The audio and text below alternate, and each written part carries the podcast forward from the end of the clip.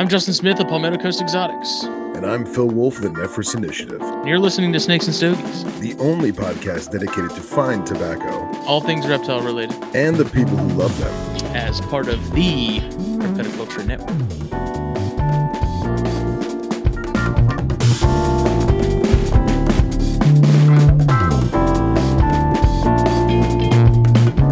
Oh, oh, oh, oh. Oh, oh, oh, oh, right. Look at that hat. Oh. Look at it. Would you look at it? Georgia Wheezy, cream to the maximum, a B axonum. Would you like to bounce with your brother that's platinum? How is everybody doing? Salutations.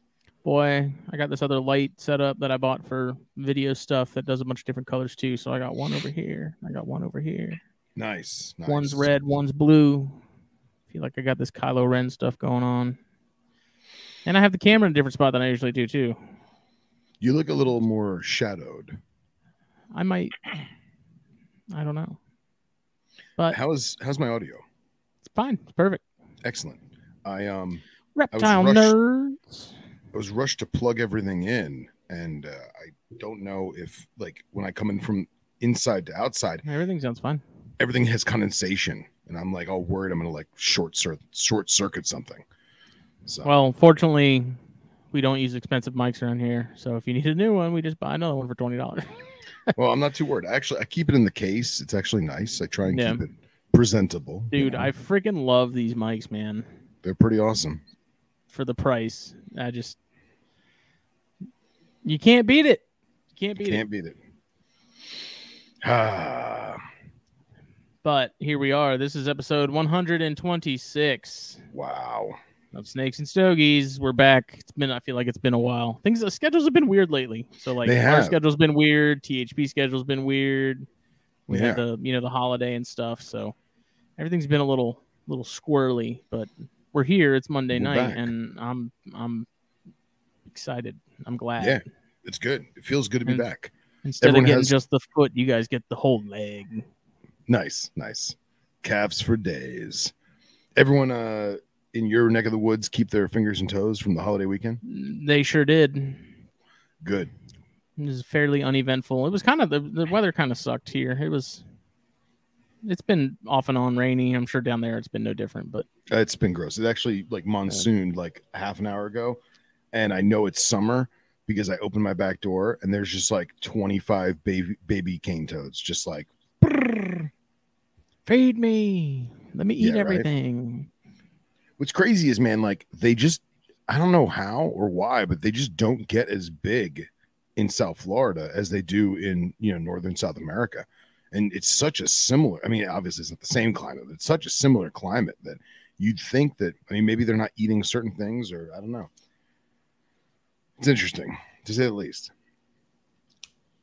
Speaking of amphibians in South America, uh, there's a new episode of the Amphibicast out that I was listening to this morning. That was talking about the history of uh, Tinctorius azureus in Really? the hobby, which I thought was very interesting. I have to That's finish it. I still got like half of it to finish, but the first half was really good. So shout out to uh, the Amphibicast Nice. Dudes. Excellent. and uh, the good work that's going on there. I think we're going to try and do something together here soon. THP episode or something. I always kind of feel bad when I spring like Dart Frog podcast on Jake because it's just not really his thing, and Not his cup of tea. I can kind of see the eyes like glazing over when I look over, and he's just he likes them, but he just he you know he, he's not he's very unfamiliar with a lot of that, so he's kind of Yeah. eh. Yeah, I, I like the whole dendrophilo, all that a- action, you know, but I don't have aspirations of keeping them. So I, I try and I try and learn what I can when I can, you know, and, and enjoy them from afar. It, it live vicariously through other herpers and other. Well, it was yeah. It's it was just this episode was interesting because it talks about sort of when they first came into the country. Um, the guy he was talking to, his name was Nick uh, Zappa Zappo. okay.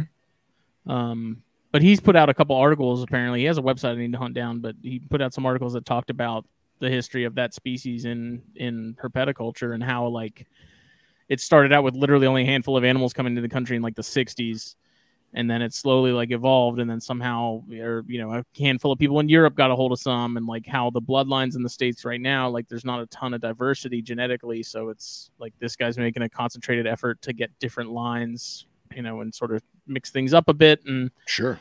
uh, it was really interesting i don't know i just find that cool because it's species like that that are like a, a flagship species for a certain group of animals where like the first thing you think of when you think dart frogs is usually leucomelas or Yeah. azureus you know, Absolutely. without a doubt. Like there's nothing else Without that's gonna pop in your mind. Maybe Eratus, but for the most part, it's gonna be Luke's and it's gonna be Azureus.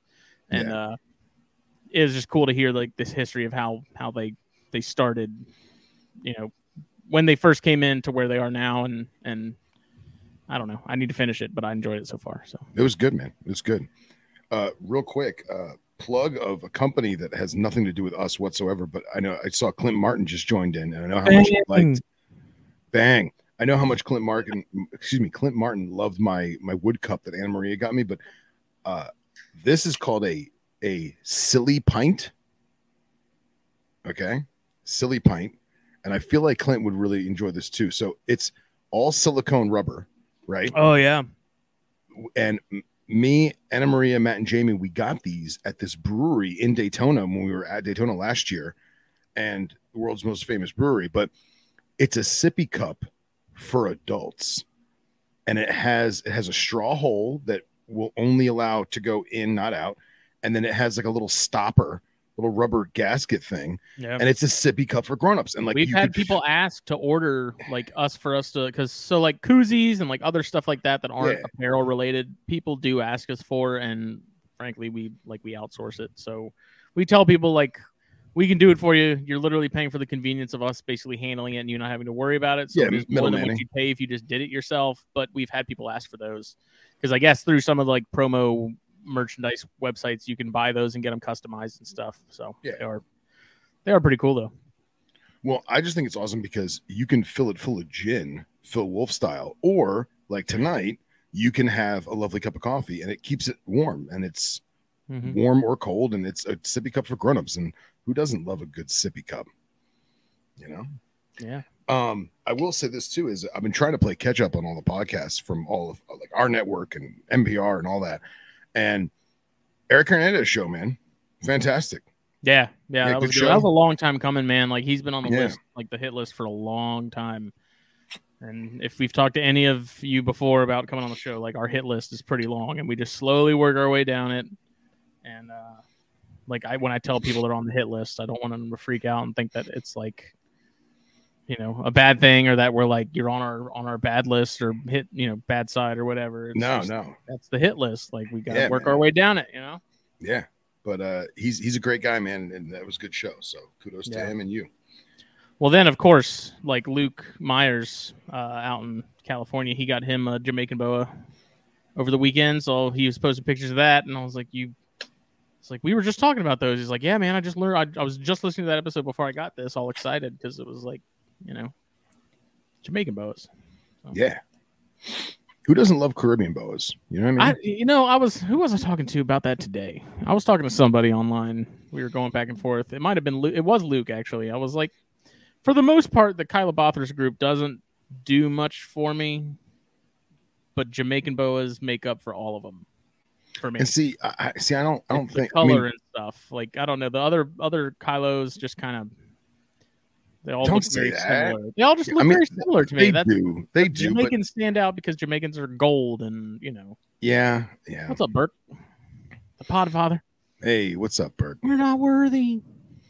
We're not worthy, man. Puerto Rican boas are cool though too. I think I'm more thinking of like Cubans and the Berry Islands and like the Fords and stuff like that. I don't I don't know, but Jamaicans like that's a that's a bucket list species for me. So.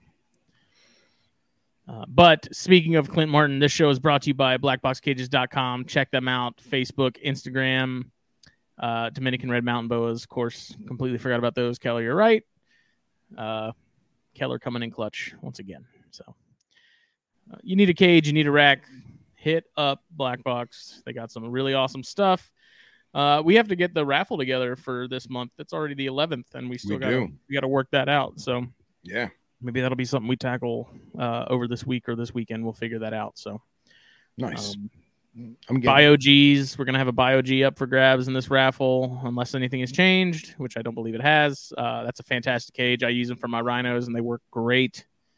Um, I love them. They look really good, and you get a you know they're they're the right size without being too big. They're not too small. They're they're right uh, in the sweet spot. The Goldilocks cage. It's just they're right. like they're like a TV vision without all the nonsense. Mhm. You know, I think like that's my favorite way to like describe it. the Pothos is of a- mine are friggin' taking off, man. It's good. It's good. like growing up the corner and stuff, and they're like just Nice. getting. What's up, good. hen dog? And I just moved the Barons into the bigger empty one of mine, and it has been holed up in its cork tube, not coming out because I think I shocked it a little bit with the giant amount of space I just gave it. But it was growing so fast, I was like, let's go ahead and just move him into the Bio G, and then I had a, an empty slot in the in the rack that I had to move a you know that psychotic email mask from from Chris into, and you know just did the usual sort of upgrade shuffle of like you get moved to this rack, you get moved to that spot in that old rack, and now you get this cage, and it's just the constant musical musical cages. So Yeah. Keller, those would actually work really well for the proto uh, proto Bothrops. It's a good size, Unless, uh, especially if there's smaller ones. Yeah, I was gonna say if it's smaller ones, yeah. um, did we mention the fine folks of the Pacific Northwest? we have not. Almost too busy almost, pining over uh, the the black box stuff. So. Yes, they are joining us tonight in the group chat. They said they're cleaning snakes, but they're going to be listening, so they're not like Excellent. They're here. They're in spirit. involved. They're here. Their their ears are here. Their eyeballs are not. So yes, shout out to Puget Sound pythons, the Gendra, and all of the wonderful species that they work with. Facebook and Instagram as well. Check them out. Uh, I believe they are vending. There's the Pacific Northwest Reptile Show coming up. Uh, I believe is what it's called. It's the PC NWRS, or I don't, I don't know what how it's pronounced or what they call it, but I believe they are vending. So if you're in that area, it sounds like that show's awesome. Yeah, One day when we're when we're rich, we can fly up there for a weekend and just ball out and yeah, you know. So. yeah. And and anyone who's ever been able to see their booth, like I mean, I've only seen it on social media, but looks their booth is Freaking freaking cool, man. It's Yeah. awesome. Yeah, incredible. Like I didn't expect them to have like a whole end unit. Like that's very impressive, children. Very impressive. Ah, so what are we smoking tonight? Nica Rustica. Oh, you got you a Roma? The Chromag? Is No, it's- No, it's deceiving. I haven't had a CAO in like Ooh. years. So I was like, you know what? Let me try something that I've never had before. So this is the Osa. I know nothing about it. It was a pretty wrapper. It says Olanco. Olenko, Olang, Olanco Sol. San Angustin. Osa. It's pretty good.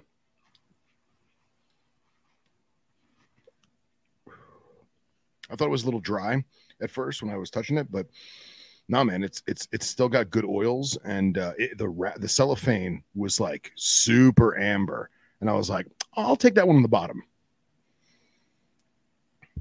Yeah, fun little hack for you. If you're at a cigar shop and you're looking for cigars and you're shopping around, obviously don't toss up the box so much that everything's all over the place and everything looks like like you all the labels are all disjointed and weird looking. But like dig around the bottom because usually when I filled them up, there was like four left in the box. That was when I would fill it up, and those four would stay right on the bottom. So you're talking about something that would continuously stay in the bottom of the box for weeks at a time. So Perdomo Lot 23 Maduros are awesome.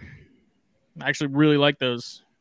I, I was tempted to get one tonight, but I saw these Nica Rusticas, and I've just I've been on a on a Nica Rustica kick like crazy lately. Like that new Adobe is really good. I don't know if you've had it, um, but it's like Drew Estate's sort of price wise, like lower price point, sort of daily smoke line. And I mean, this is like eight fifty for the Churchill, and they're freaking good. The new Adobe is awesome. Like I've been smoking that a lot, a lot.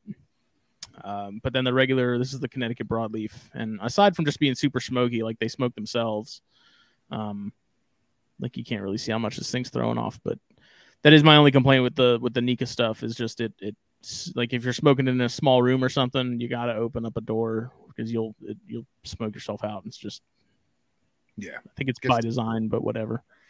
Yeah. You think it has anything to do with a particular rapper? I don't think so because a lot of Drew Estate's darker stuff does it. Okay.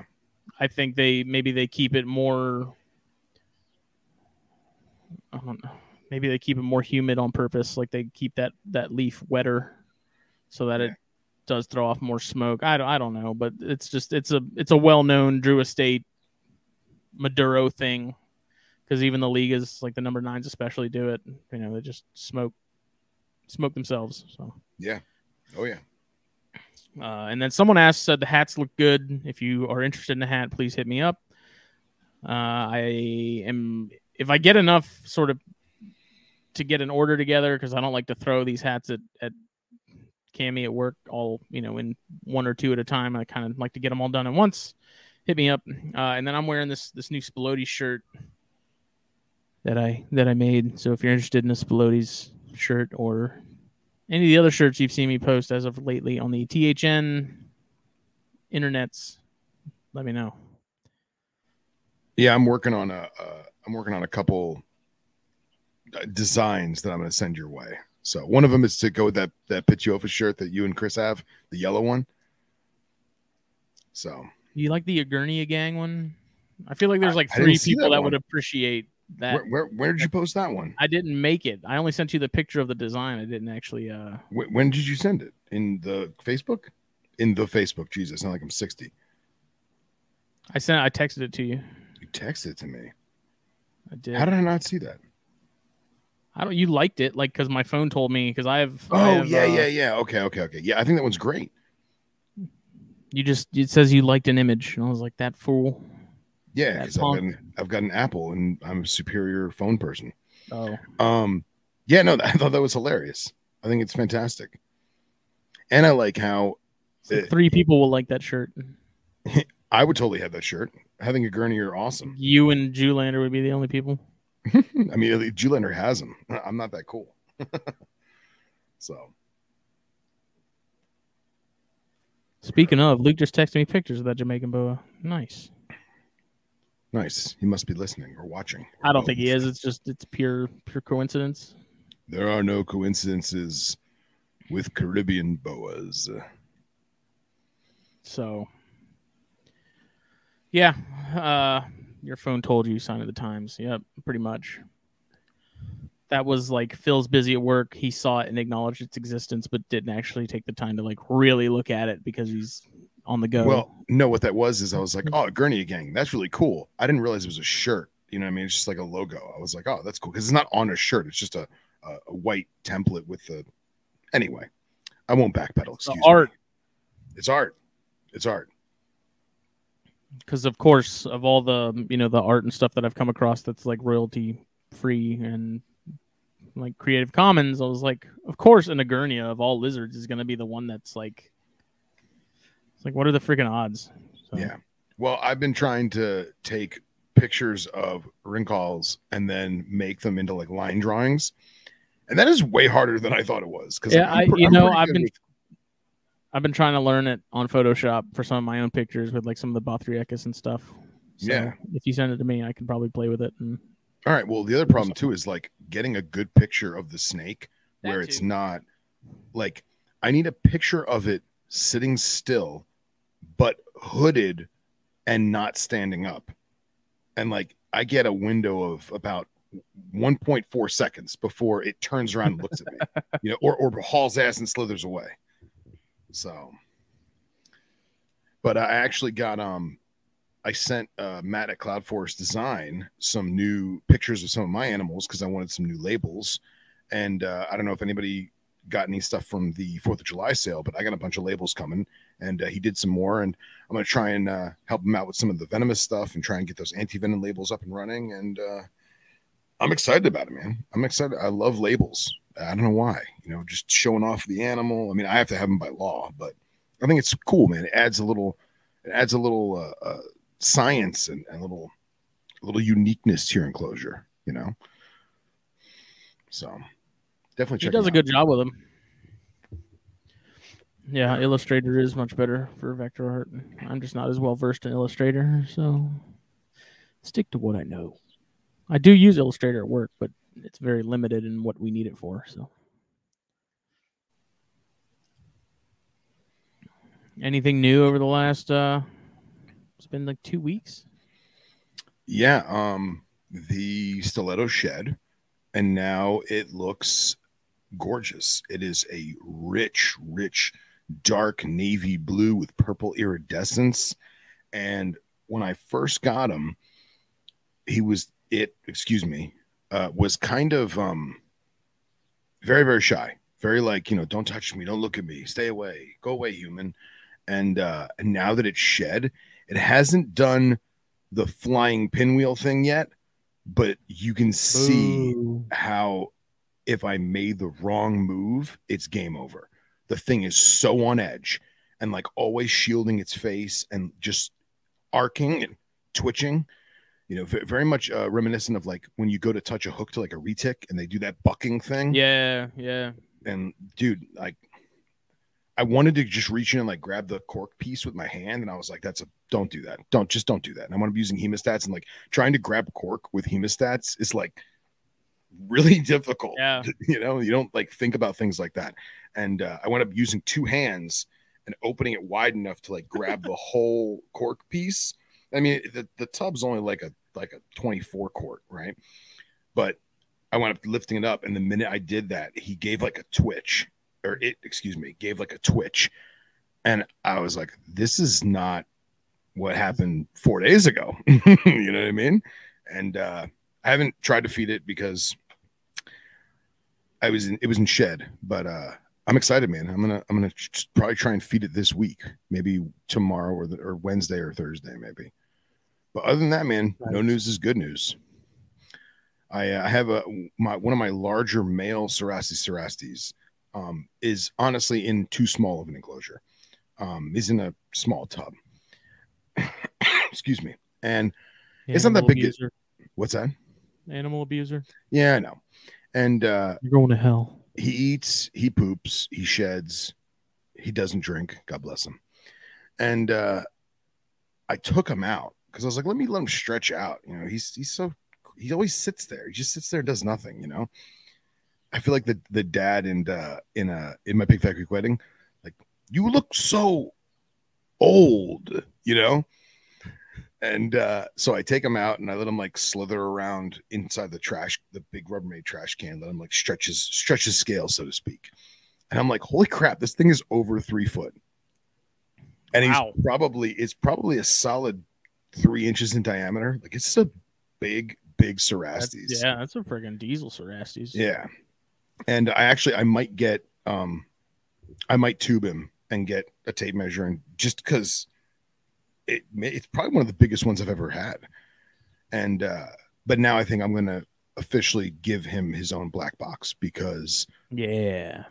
I, I need to I've been toying around with the idea of doing an Egyptian theme and like the backdrops and foam. And then I look at, you know, Brenda and I look at Dustin and I'm like, all these people are having so much fun with foam. And then my buddy Chris is like, dude, I have all the stuff. Like, let's just do it. So, you know, I have ideas for the Fields Vipers. I have some ideas for the Rinkhals in terms of like rock caves and water bowls. And uh, I think that's the next step, man, is I'm going to get him a, I- a yeah. black box and Yeah. do it up.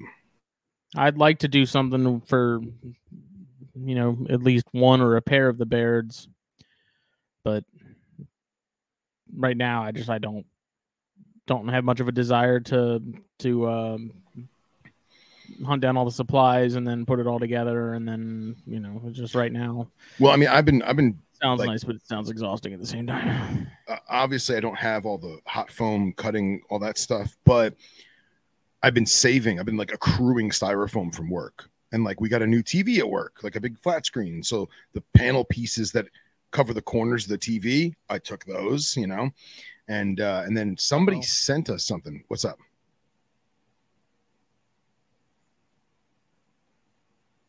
You there? Yes, are you there? Can you, I'm here. Can you hear me? yes. Let's give it a twice if you're in uh, Milwaukee.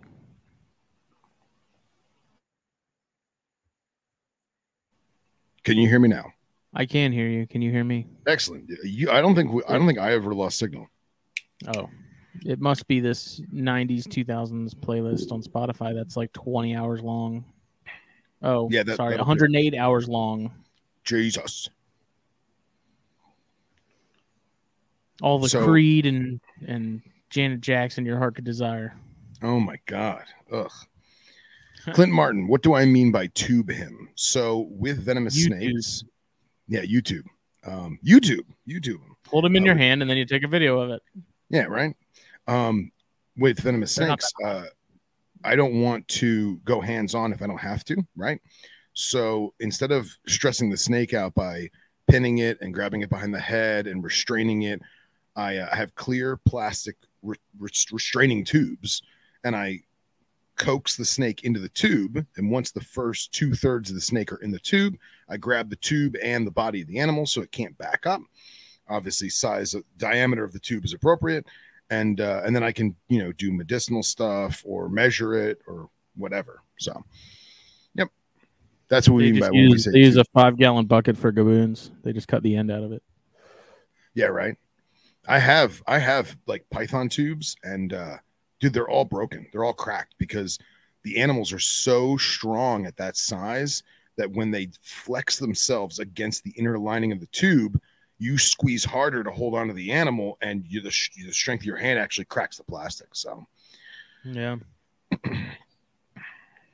Any So, luck yeah. with the knob tails? so I've got one egg still cooking. To be honest, it feels good, it looks good, but it, at this point, at this point, if it wasn't covered in sand, I could probably get a read if there was something really living in there. But because there's so much sand, I Gotta can't get one of those egg it. handlers, man. Well, no, I mean I have a, an appropriate size light, but it's just there's so much crap on the outside of the no, egg that like this, the ones that I use that focus that beam in, like a, it's a bright ass LED, but then when it has a little funnel on the end of it, it just completely concentrates it. yeah, but I don't think I don't think you're getting what I'm saying. Like this, the egg is covered in sand. Right. Like like you can't see Sure you can. veins. You, Bright no, enough. man. You you can't. I'm telling you, you can't. So I actually Mhm. took a little paintbrush and like tried to like brush it off, and it's just like caked on there, stuck on there. Um, but I do have two more females gravid, so Nice. fingers crossed. Yeah, fingers crossed we'll get some more. Very good. Yeah, I, well, dude, one of those one of those egg handlers has to be a raffle item. Like Yeah, those things are so friggin' I love that thing. That's like the best twenty dollars I've spent in a hot minute. Like that thing because you know how a lot of so the issue with a lot of flashlights currently is they're like a single LED like diode, and then they have that convex glass on the end of it to help get the most out of that light. It's really hard to candle eggs when you have that convex lens. It just gets in the way, and you don't actually get a good seal around the egg to focus that light in. And so there's these egg candlers that are made for like chicken eggs and bird eggs. Uh, this is rechargeable, which if it were up to me, it would have just a battery in it instead, like uh, double A or whatever. right. Um, this is re- re- rechargeable, but um, it has a little cone that you put on. It has a couple different like ends you can put on on it. Uh, but there's this one in particular that's like a focused little conical tube, and you put that on there, and it just completely like shoots that that bright light straight into the egg, and then like you can be. I could have all the lights on and I could still see exactly what's going on in that egg, no problem. Like I freaking love that thing, man. Like I said, I I wish I had gotten one sooner because I don't even have to worry about it now. Like the little Yeah. conical thing comes off easily, but it doesn't fall off like when you flip it upside down. Um, so I don't, hundred percent like that's got to be a raffle item with this upcoming raffle because they're just.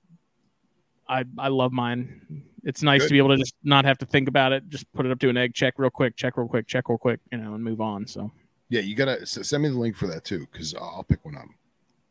Yeah, because I'm using a, a little Surefire stiletto light, and uh, on lowest setting, it's only five lumens, but it makes the egg just re- glow, right? But like, I, I know it sounds asinine. Maybe I'll take a video when I go back inside later, but it's just so. It's almost like you took. Imagine this: take your chicken egg, from your refrigerator, roll it in egg wash. I've seen the pictures, but I've and never. then and then roll it in breadcrumbs like you're gonna fry it. That's literally what it looks like. It's it's it sucks.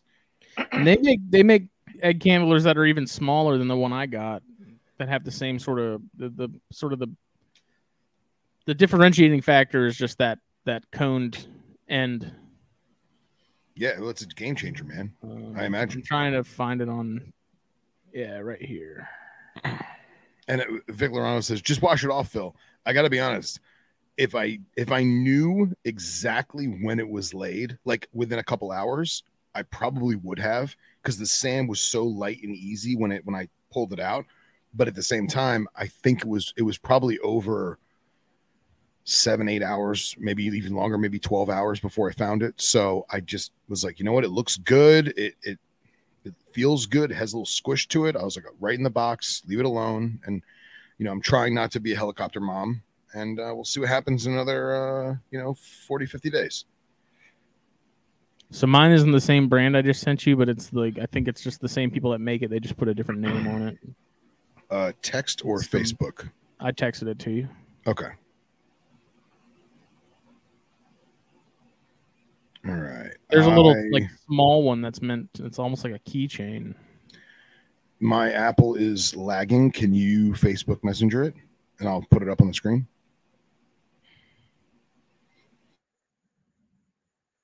Yes. Thank you. I finally downloaded the Messenger app. And you haven't uh, had it this entire time. No, I just use Facebook. Um, what is this? Messenger is an app downloaded from the internet. What? the Yeah, hell? uh, you don't have to. It, uh, tells me to do that all the time. Hmm. Facebook, you can go to hell. You already get enough of my information and my devices. You don't need more. Why is this doing this to me? Open.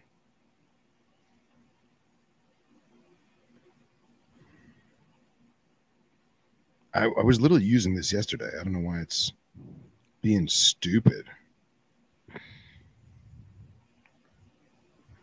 All right. Oh my god, it's catching up. Oh my god. All right. What song is this? I don't even know who these people are. Everyone listening and watching, we are professional, I swear.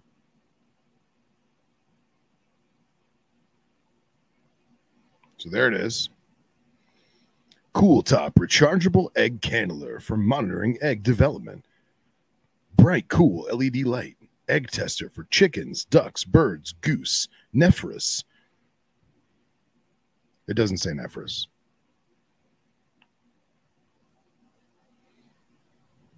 Can you still hear me? Yeah, I can hear you. Do I Can hear still me? exist? Okay. Yeah, I got the little spinning wheels of doom on the screens from. Uh oh. You're still there. Don't worry. Yeah. Okay. Cool. So yeah, that's pretty much what I got. It's rechargeable, and then you use that little tip that's on the top left.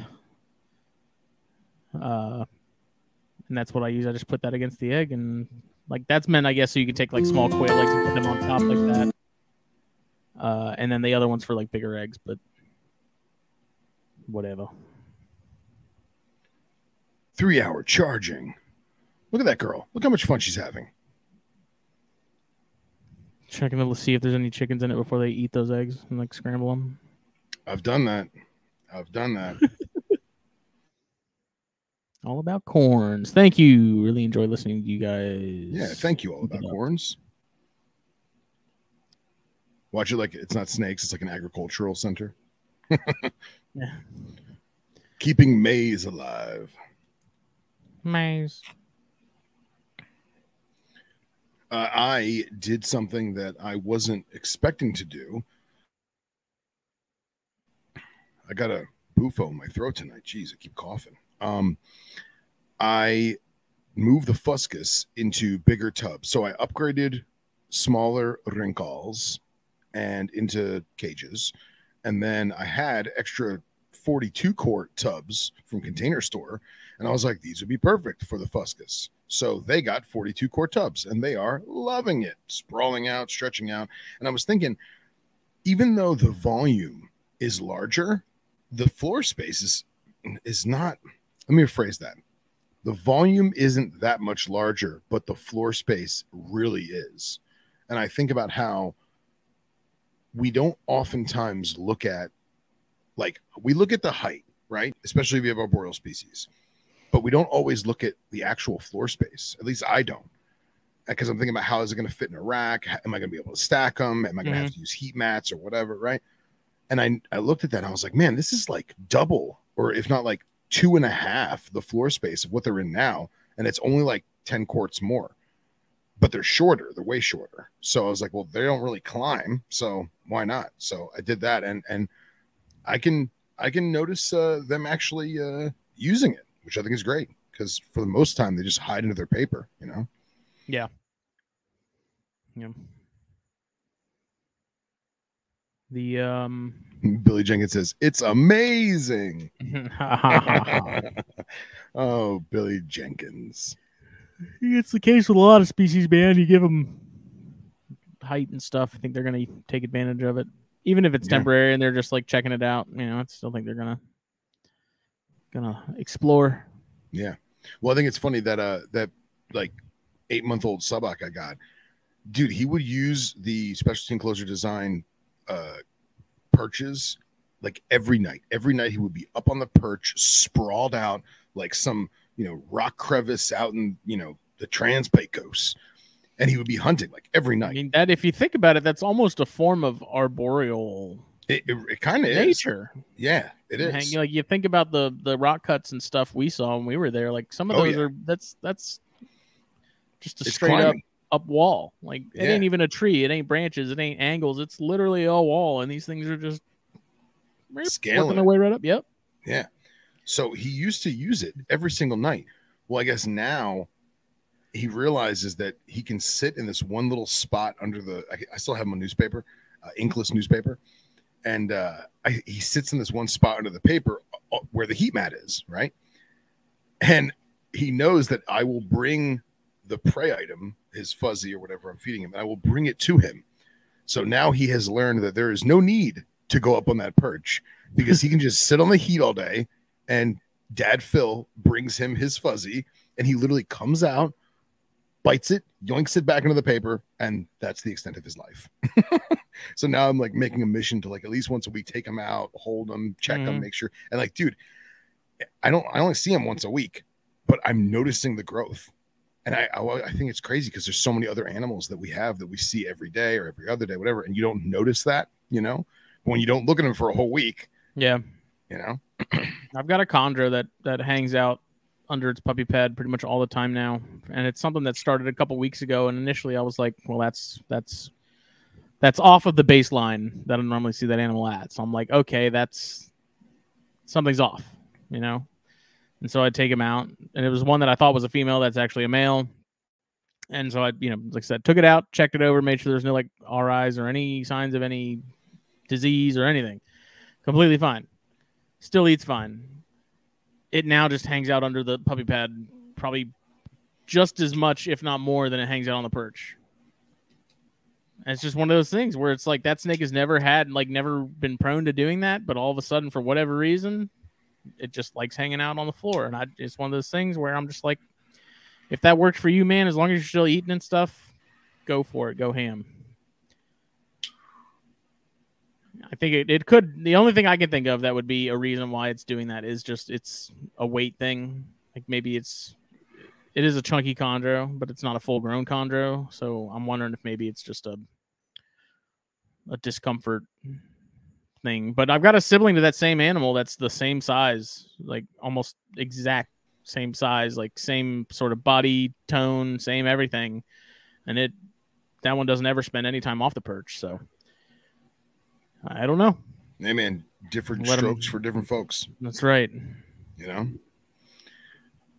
It's funny is uh, Mike Kosicki says, "Oh, Dad Phil." So Mike Kosicki gifted me one of my favorite snakes, uh, an Everglades rat snake, and every Everglades rat snake I've ever had is a jerk.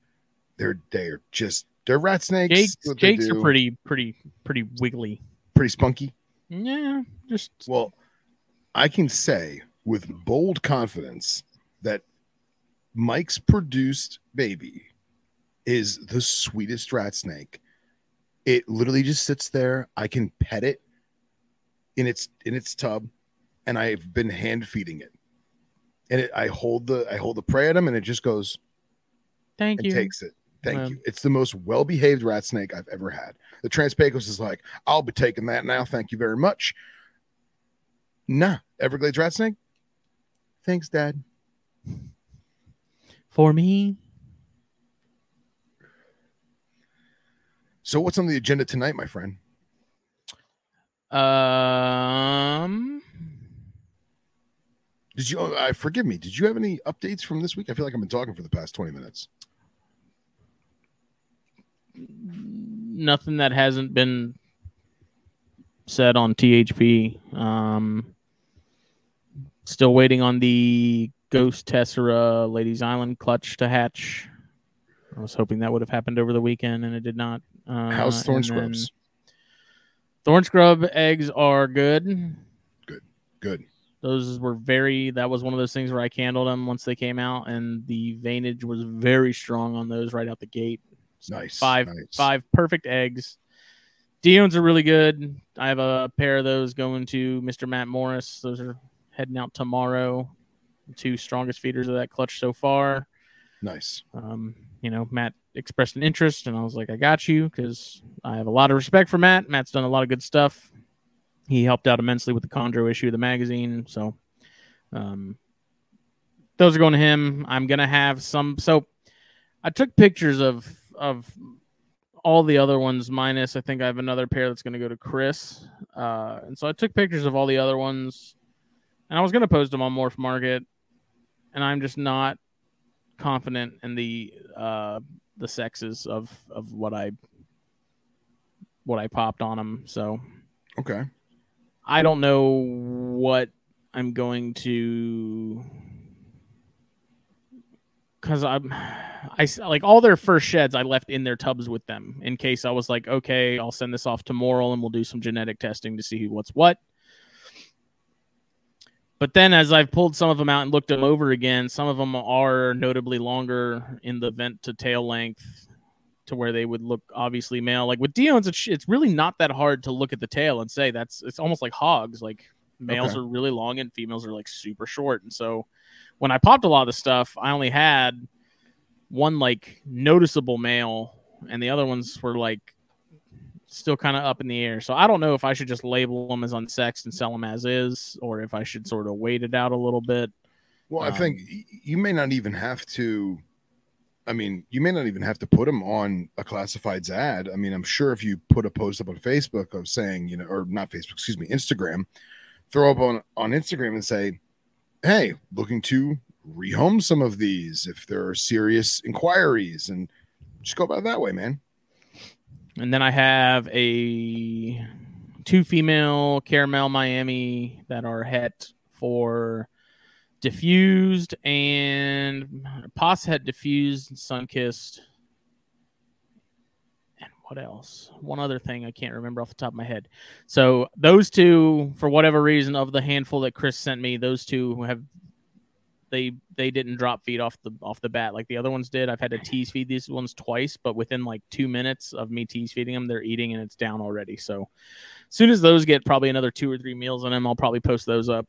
Um, those are going to be really good looking corn. So if you're looking for some absolutely killer corn snakes, Nice. those are going to be it. They don't look like much now because that that caramel gene sort of takes some time to really develop and to come in. Um, I'm keeping a pair from that group that he sent me because one of them is already showing like the colors are starting to really come in early. So I'm like, I told Chris, I was like, I'm holding on to this one, and I'm holding on to the male because I can tie that into some of the honey stuff and some of the diffused stuff if they are in fact, you know, if those pos hets actually are carrying that that gene. So I'm gonna hold on to a pair of those, but then the other two,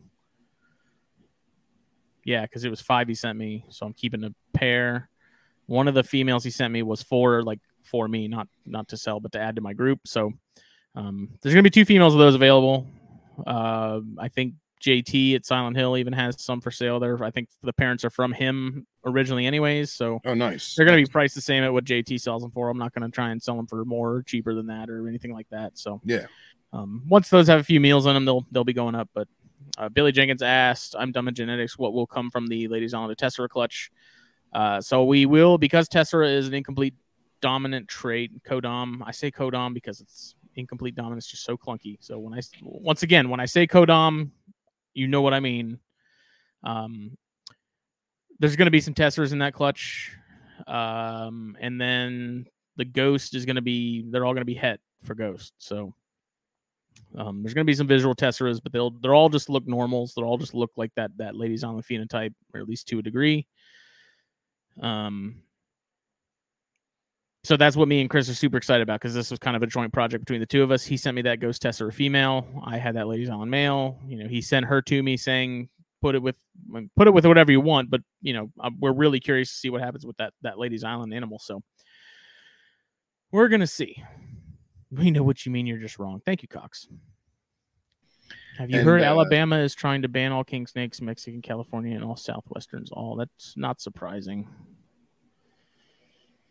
And Dylan says he likes how I give the Trans-Pecos a Western accent. I imagine that every time I anthropomorphize what a Trans-Pecos rat snake is saying, it sounds like the uh, narrator from the old Pace salsa commercials. you know, nothing says Texas like some pace.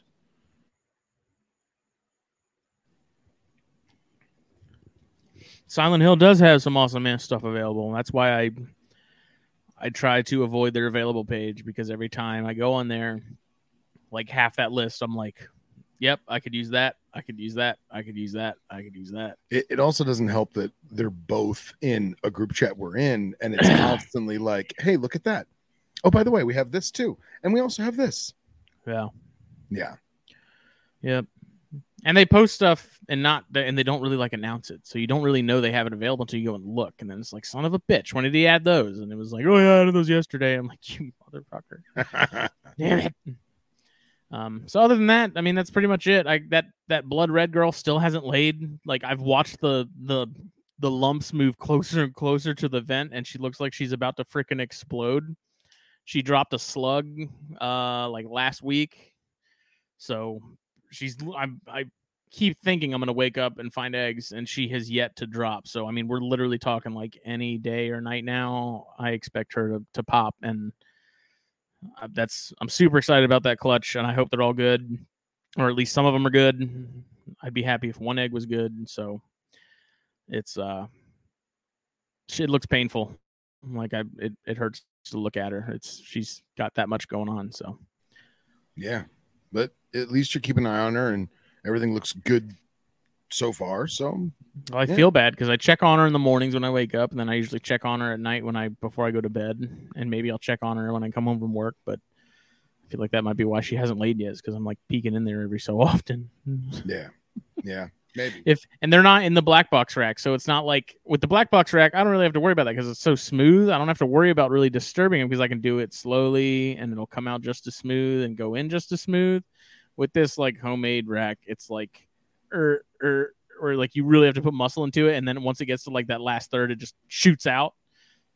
So spilling your water everywhere. Yeah, yeah, and I feel I feel bad. Do you? She's probably like, "What the hell?"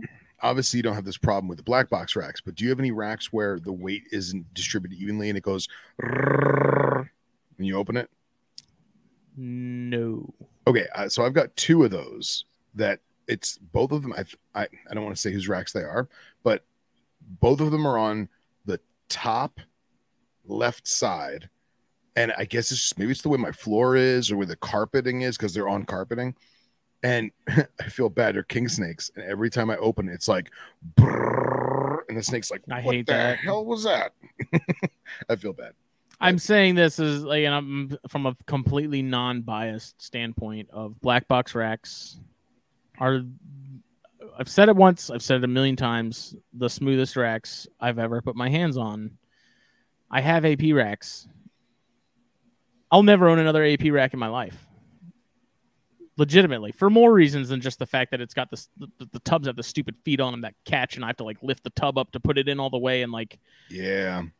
So help me God, the black box racks are the only racks I have any interest in having anymore because once again, I can just open stuff and close it.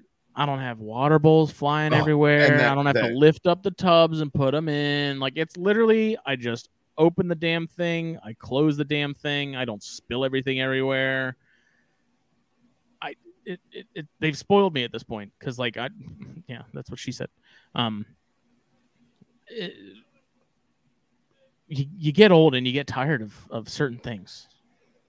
And Yeah, I feel at the at the ripe age of 31 that uh I'm I'm done with with crappy racks. Yeah, especially in the 21st century. The only reason I have the crappy ones I still have is because I just haven't upgraded them yet because I'm I'm destitute. So yeah, I uh, I have an old CB70 that I never. I mean, I used it. Don't get me wrong, it's used, but I didn't actually ever use it. It was more of like a temp thing, you know. And uh, the only the only reason why I kept it is because I know that I may need it for something in the Yeah. for, in the future. You know what I mean? Whether it be uh, you know putting several animals in one tub or whatever. Because but dude, it's such a it's it's not a good setup. It's not. So I know what you mean. I still have one of the ones my dad built right over here, and it's like it's not my favorite because it also some of the drawers are okay and some of them are really bad, especially closer to the bottom. But like I'm holding on to it in the event that I feel like I'm probably gonna have to have it soon. Like I'm gonna get to the point where I'm gonna have to upgrade some stuff into bigger tubs outside of the you know the uh, the V uh, 35s. You know, so I have it. It's on standby it's going to take a lot for me to actually feel the need to break it in and use it again but you know so And uh, side note, Mike Cuppins tired of being inspired, tired of love, so inspired. However that goes. And now everyone in the group chat is saying that their animals have accents of their localities. So that's interesting. That's a that's a whole topic unto itself. I love it. uh but that's it for updates for me the thing that i figured we would sort of get into is like the bulk of the episode now that we're an hour in Ooh, whatever you want Um, to do, man. i don't know that we've really talked about it before but like treating imported venomous Ah. It- This can be either very, very short or very, very long, my friend. well there's just so many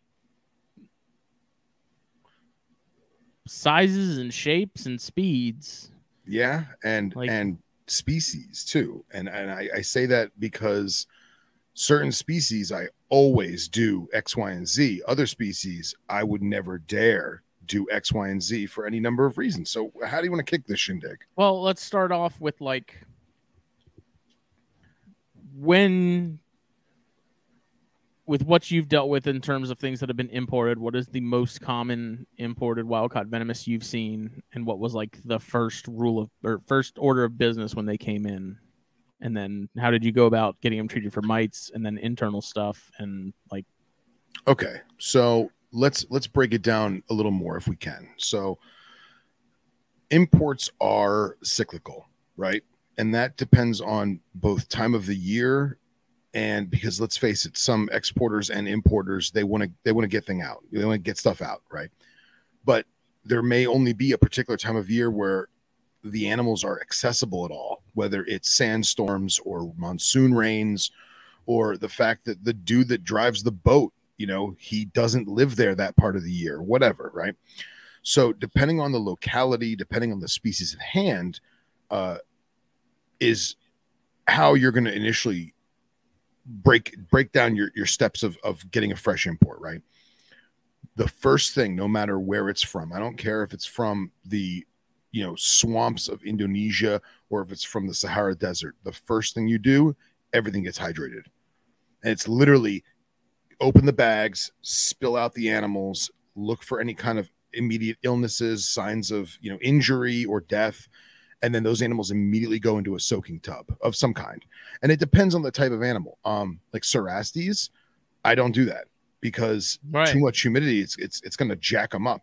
But putting them in a basin pan of a few millimeters of water they will immediately drink if they want Mhm. it. If they don't want it, if they don't immediately put their face in and start drinking, I pull them out because the stress is too much. They're they're freaked out and they may be hydrated enough, you know. Yeah, So- that's kind of what Henry's alluding to there. He said you need to wait a lot of late wait a while to treat anything till stress level goes down, which is 100% true for Gonyosoma and Boiga. Right.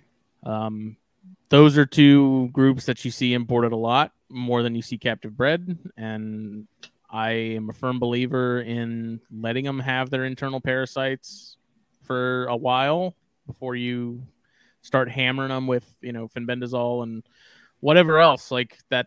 You're you're you're already dealing with a compromised animal.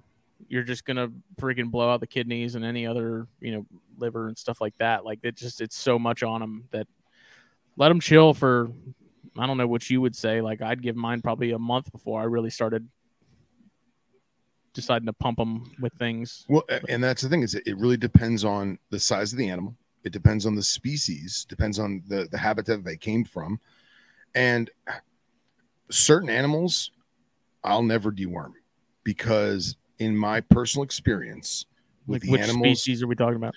for example, um, people have yelled at me for this, and I know I'm going against the grain hardcore, but I don't like deworming Atheris. Yeah, I- and I see that that like makes doing it. sense. and and I I have a pair of squams I've had for whoa, Do you think though? 13, 14 years, and I've never dewormed them.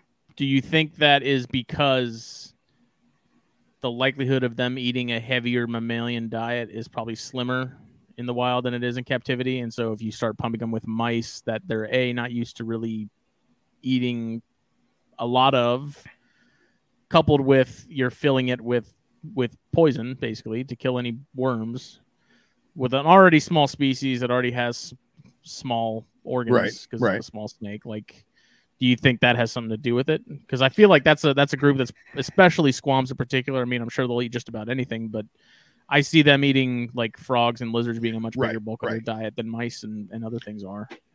Well, I think you, your your points are extremely valid, but in my personal experience, it didn't for me for the animals that I was taking care of that I did deworm in an appropriate manner in terms of the right the right chemicals, for lack of a better word, in the right dosage at the right time. They crashed and died. Mhm. and it's to my i am not a scientist i am not an expert but it was my personal experience that i think there is some kind of symbiotic relationship with something that's in there. And let's say they have you know a, a, a tree worm which is called the fill worm whatever. And we the wanna, wolf worm. Right? And we want to we want to kill that worm. But by giving it the appropriate antidote to kill that parasite we've also killed whatever symbiotic thing is in there. And they crashed. Yeah. and, it, and it's quick. Like after the second dose skinny died. Done and i don't ever do that. I, I i don't. So until i notice something like let's say let's say i had a squam right? And it's an import squam and after six to eight months it takes a crap and there's a giant worm in there. Yeah I, I may i may highly consider putting something in its prey item i've had know, that to- happen with chondros. Right.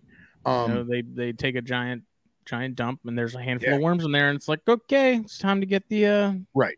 Time me get the Panacur out but I've only had that happen once in all the squams over all the Yeah. years. I've only had that happen once, and it. I'm torn because I want to take care of them to the best of my ability, but I also I'm I've seen too many go go south immediately after giving them the Flagyl or whatever. Mhm. So it, that species, that particular species, is something that I, I won't do it. Now, other species, uh, like for example, Boiga. Uh, you know, Henry had mentioned Boiga should be given a Xanax the moment they come in the country, which is very true. Um, boiga hydrate immediately, immediately hydrate, and then I lock them away in darkness. You know, I give them multiple hide caves that are con- that are basically you know butter tubs, lock margarine up tubs and ignore them and I leave them be. And uh, after about two weeks, I will put in live pinkies in a, a simulated nest, and I'll leave it in there. And I'll leave it in there for three, four days. And I'm assuming the pinkies it's pretty morbid. They they may die, but I, I don't want to I don't want to mess with it. I want to leave it alone. And I will say that I also try and put them in a room that is not in total darkness, so there is still a light cycle. So like Yeah. there's a there's a window, the lights in the house come on, and like light will penetrate in there somehow, but I leave them the hell alone. And and it's worked very well. I mean, Yeah, you know. yeah. I think see for me with the with the jansenii and the and the Boiga, it was not necessarily darkness, but just a ton of foliage. Just pack out the cage so that Yeah. if they don't want to see me, they can. There's plenty of spaces where they can go where they don't have to. right, right. Um, and then like like you said, just leaving them alone. You know, that's because Yeah. you think about like they, if they're healthy, I mean, for the most part, being imports, depending on how how rough of a ride they've had, um, they should be able to live with parasites for like in the short term. Like they should have a parasitic load to a degree and be able to handle that just fine Right. because the point of parasites is to be able to survive off a host and spread not just like with any like with viruses like if you kill your host immediately you don't tend to survive very long as a as a species or you know organism like the whole point is to to ride that wave Yeah. and then at some point hop off and do it again with something else so it's like if the animal is is struggling that much from the get then you might be you might have been been doomed to fail from the from the get-go but And that, and that's very true. It- hydration it is the be. biggest thing i think hydration Yeah. initially I've also had animals that came into the country looking like hammered dog poo, and there is no problem with doing 50 50 Pedialyte. You know, 50 50 Yeah, Pedialyte and yeah. water. I've done that See, too. the only I don't know if this is if you've experienced this at all, but I've like Pedialyte. As soon as you open it and break the seal, it shelf life is very short. Non existent. Yeah. So I don't know if that's if you've tried it with older Pedialyte and had any issues with that. It may just apply to like people in terms of the electrolytes and stuff like that, to where it's Well, like, I don't- well, you can't drink this anymore. It's not really any good. But Yeah. I, I- I don't, I don't keep Pedialyte on hand. I only get it for that specific purpose. And I don't get a big jug of it. I get the smallest container I can find. And Clint Martin, we were joking about the Xanax. I, we do not give any reptile Xanax. That was a joke. Forgive us.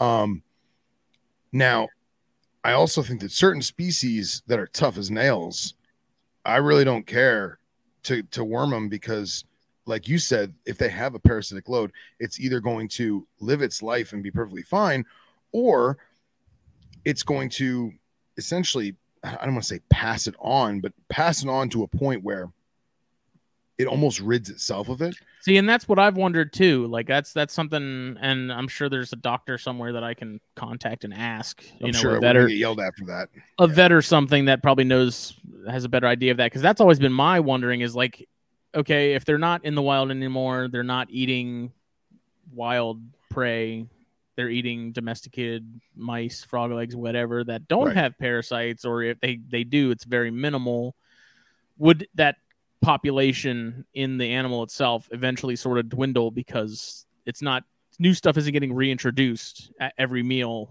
you know, or every other meal when it's eating things, you know what I mean? Like Right. every animal, regardless of if it's captive bred and never been in the wild a day in its life or a minute of its life, like you're still gonna get like small amounts of nematodes and like things like this. Like Yes. we we have that going on. You know what I mean? Right. So it's like there is a point where like they do just live with these things and they're just never at a, at a level where it affects them in any way, shape, or form. Um, yeah, and, that, and that's also like what what Doc Loafman said on countless occasions how almost every single animal on the planet has a form of cryptosporidium living in them. I mean, we do too. It's just now we're putting in a a a chemical to that's going to take away certain percentage of something mhm. and it may not be beneficial at all. It may be a hindrance. Who knows? So, I mean, like Yeah. snouted cobras, dude. We used to get snouted cobras in from oh, all over East Africa, and dude, those things would poop out some weird worms. Yeah. But I got to be honest, we we didn't deworm them because elapids are tough as nails. Mhm. And I mean, I, I don't, I can't recall ever having an issue with it. And I mean, we may have, we may have dewormed a couple of them, but they just, we just didn't do it because it just Yeah. wasn't merited. Now, I just recently got a bunch of import stuff in, right? And one of which is that baby Chlorechis. Mhm. So I just checked today. The food lump is finally gone. and I, I was like, oh man, it, it lost that lump in 11 days. It took 11 days for that lump to go down. And some people say, well, that man, that's really long, or oh, maybe that's too short. I, I don't know. I never really thought about Was it. it Like being that. kept at a cooler temperature than everything else? No, it's at uh, 80, 81. That's I'd consider that to be on the cooler side, Right. in my opinion. That's Yeah. that's So below average. Okay. So now I'm thinking to myself, imagine if I had put dewormer in that. It's just the- it's such a You- small baby. Like Dude, doesn't kill that need- thing. It would, There- it would kill it. Yeah. The dose you'd have to give that thing would be so tiny, Right. like it would almost be like, what's the point? Yeah. Exactly. Exactly. And then and, and then I take up my my whole mantra on Atheris of not deworming them. So it's a mute. It's a moot topic. But well, that too. I think if you're also getting stuff at a younger size, that's like fresh babies. You know, like baby corns. When I've the baby corns that I have that I've that I've raised up that were wild caught, I never put anything in them because they're so small. I'm like, the likelihood of them having any serious parasite load is is very slim, and I have yet to have any issues or see any signs of any serious, uh, you know, infestation or whatever you want to call it. But um, yeah, and I don't know. I mean, I'm I'm obviously not a vet, and um, Yeah. This is all just anecdotal and sort of my experience with things. But like, I'm at a point now where if I do deworm stuff, I start out with a pretty small dosage. Yeah. and just periodically throw some in a mouse or whatever, and and do my you know do my thing, and um, that seems to have worked well. I just I'm I'd rather do more frequent smaller doses than like several large doses in a single meal. I'd like to you know sort of okay. sort So of I got a, a story consistently keep them at bay until Yeah. it's sort of sorted itself out. And I mean, this could be Which is smart. Could be complete. Could be a complete moron doing it the way I'm doing it, but I also Yeah. haven't had to treat anything in a while. So Yeah, but that, that's valid. Valid thought processes, valid reasons. So you'd mentioned nematodes, and I'm pretty sure I've told this story on here before, and people are going to yell at me. I don't really care. This was a long time ago. We didn't know any better. Thoughts evolve, right? So at one point, I had a pygmy mulga, right? And when I got the thing in, it had worms. So I contacted a local friend who was not a vet, and that friend instructed me, okay, give it you know this dosage and wrote out like we weighed it and everything and we were doing um bovine Panacur right and the thought process was to take a frozen thawed prey item and uh, use a high gauge no needle syringe to put it down the, the mouse's throat right so it's not injected sub q or whatever we wanted it to be easily you know if if the snake contracted with its stomach or whatever some of it at least got some of it in there. yeah, yeah, it wouldn't just break down, right? Um, long story short, uh, I gave it ten times the dosage. What did Gendra say? Oh my oh, god. Oh yeah, we're not. We're, we're- thank you, Gendra. Thank you. Glossing over that one. Yeah, glossing over that one. Yeah. So long story short, I gave it ten times what I was supposed to because the guy did the freaking math wrong, and I did that ten times every other week. So it got ten times what it was was supposed to get. No survivors in the parasite department. Every- but here's the kicker all the worms went away, but it still had subcutaneous nematodes. And that's because Mhm. no one told me that you can't deworm orally with subcutaneous nematodes. you have so to now- you have to exercise those yourself, Right. which And then someone told me that you're not I'm going to not do brave that. enough to do. Yeah. Right. You're not going to do that on a mulga. You're not. And at the same time, they're like, well, what you could do is you could restrain the snake and then pinpoint each worm and then inject each worm with Baytril. And I was like, I am not doing that. Baytril, see, ah, I am not doing that. Mm-mm, no, sir. I've used Baytril once in my life. That was with Problem Child, that chondro of mine, right. and he still has a scar from that. Like Baytril Oh, yeah. works great, but that stuff is painful. Yep. Like it causes a burning sensation. Oh, yeah. Uh, like I said, it works really great, but it's not my first choice. Same with ivermectin when it comes to like spraying mites. Like now, I just use frontline spray. Like ivermectin is fantastic for killing bugs, but it is so easy to overdo it on that stuff Yeah. that I don't even bother taking the chance anymore. You have to keep it in the dark so it doesn't go bad. So you have to keep it somewhere and like pay attention to where you're putting it. Um, works great on mites. I love it, but that is going to be like my last recommendation for treating mites, just because of how easy it is to overdo it. you know? Yeah. So, long story short, that that mulga lived to be oh geez, I got it when it was about 14, 15 inches long. I'm imagining it was probably four or five years old, guessing, and I had it for oh, like 12 years, and then it passed away, and it it it still had the nematodes. I mean, there, there were few and far between. There was only maybe two left when I when it passed We're away. talking about subcutaneous. Subcutaneous, yeah. Yeah. And uh, I'm glad I never tried because it could have been not good. in yeah, multiple and sort of the the problem too with that, and I think the biggest concern if they don't get excised or treated is like the worms dying and then the animal becoming septic. right. Um, I've heard of that being a thing. I don't know. I can't imagine it's something that happens easily or it's not a regular occurrence, but it can happen. I, I, like I said, I've never, I've never dealt with those. I've never excised any on my own. I've never Yeah. had anybody excise any for me. Like it's just one of those things where it's like if they got it and they're fine and they're not, it's not affecting them. Um, Right. Right. Whatever, you know, it's Yeah. is they're still eating. All their fecals look healthy, you know, visually from the outside, not under a microscope or anything like that. I would actually like to learn how to do my own fecals and get a microscope and because I'm I'm interested in that stuff. Like I want to see and be able to look at fecals and tell like, okay, that's that's nematodes, that's you know, tapeworm, whatever. Like Right. I think that's just a handy, to roundworm, have. pinworm. Yeah, all that Yeah, stuff.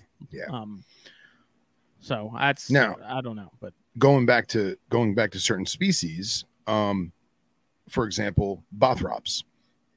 Uh, we usually will do some kind of dewormer on Bothrops, but I wait until it's had at least four or five meals in it, and then I do it, just because I don't want that shock to the system, and you know I want to make sure that the animal is in peak health before I start giving it, you know, drugs. Um, Mhm. so like Bothrops asper, Bothrops atrox, um, yeah, your Porthidium that you love so much. Um, I, I don't think I've ever done it with Muda.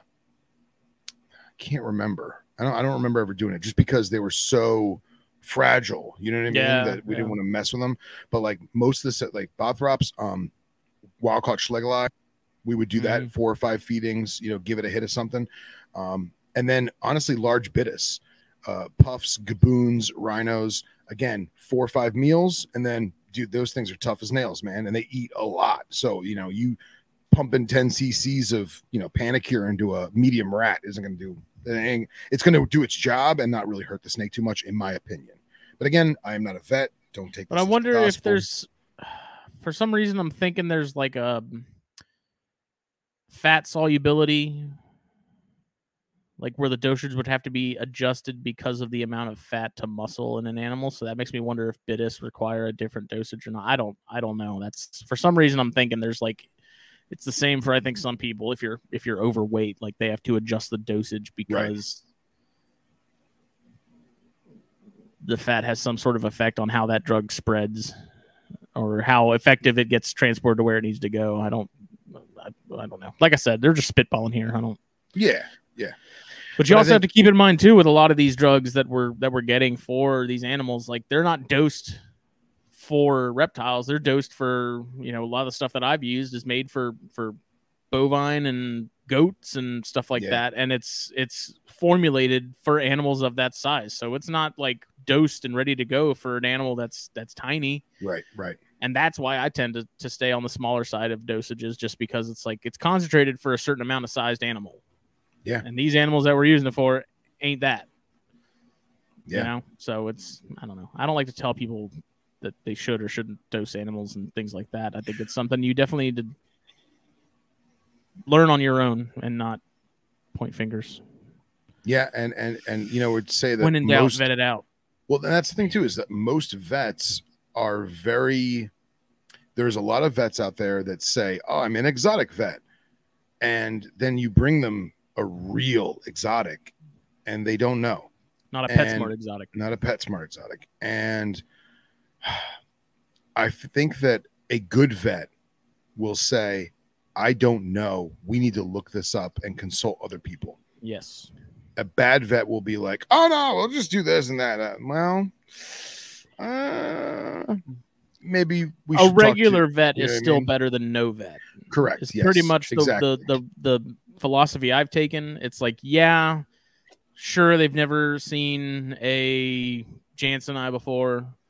Right. Probably don't even know it exists, Yeah. but they at least have more of a base knowledge in terms of like these things and these drugs and how they work than I do. right. And if they're not sure, like I said, they have like a whole database they can they can they have access to because I Oh, saw yeah. I've seen Doug do it, my you know my old roommate, and I I watched him because we looked up some stuff one night. I think it was something related to Baytril, um, and gentamicin. Actually, now that uh, Dragon Lair mentions it, um, Yeah.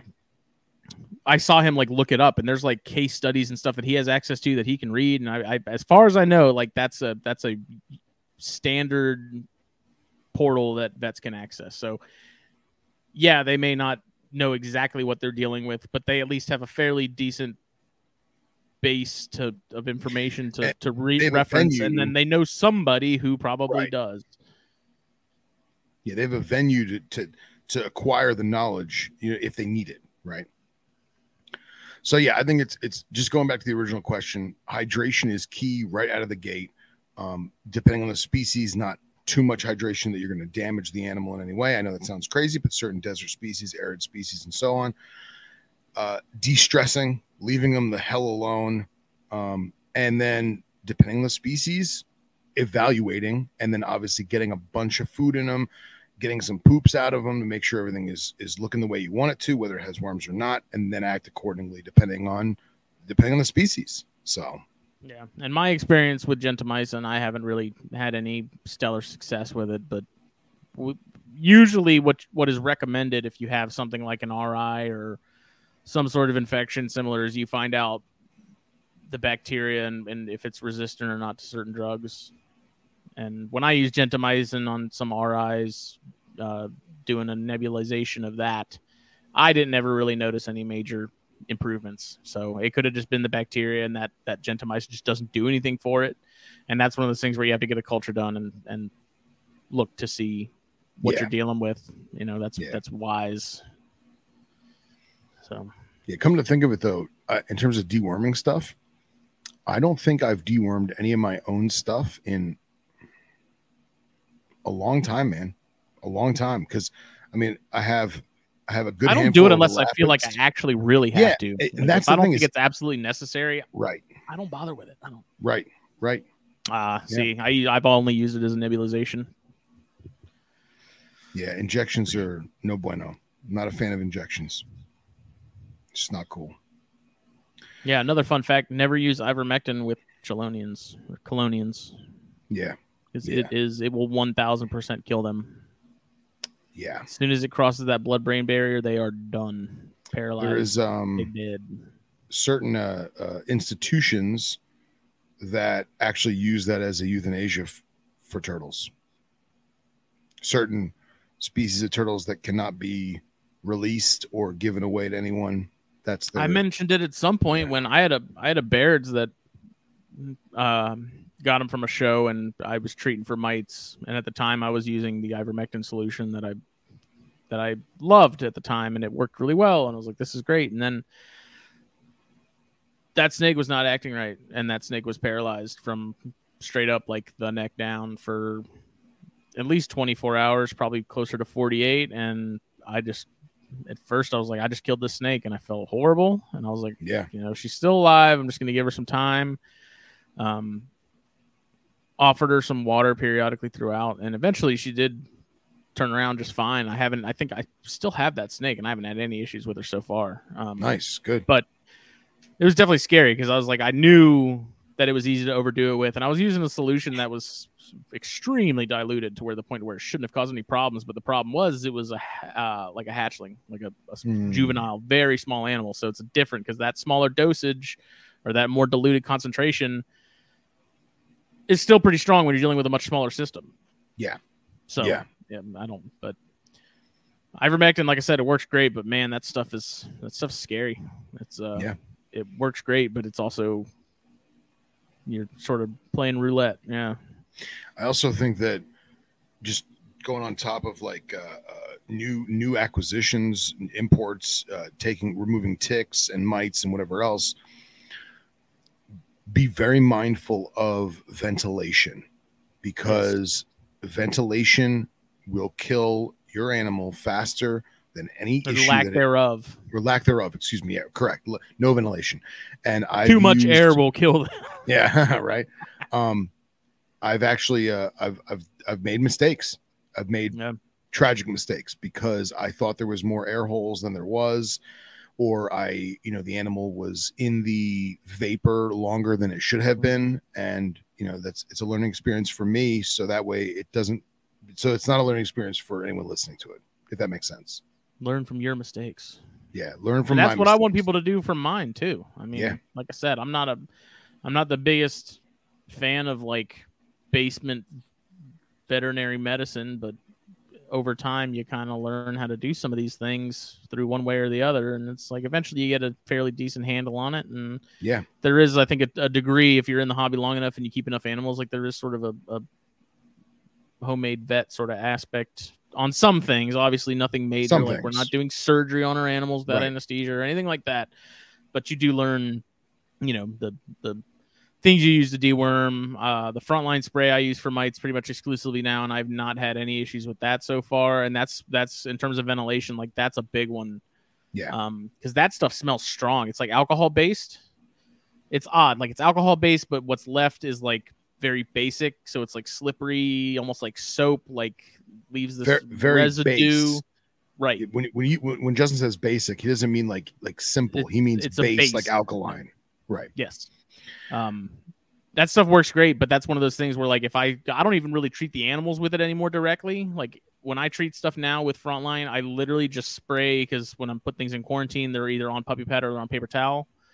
I just spray that puppy pad, like I hold it out, give it one good pass. If it's a puppy pad, maybe two, just because they're bigger. Like paper towel, I'll have like two for a six quart tub. You know how those selecta size sheets fit perfectly in there. I'll take two Yeah. of those folded, spray one side, flip it over, spray the other side, let it dry out until I can't see that anymore.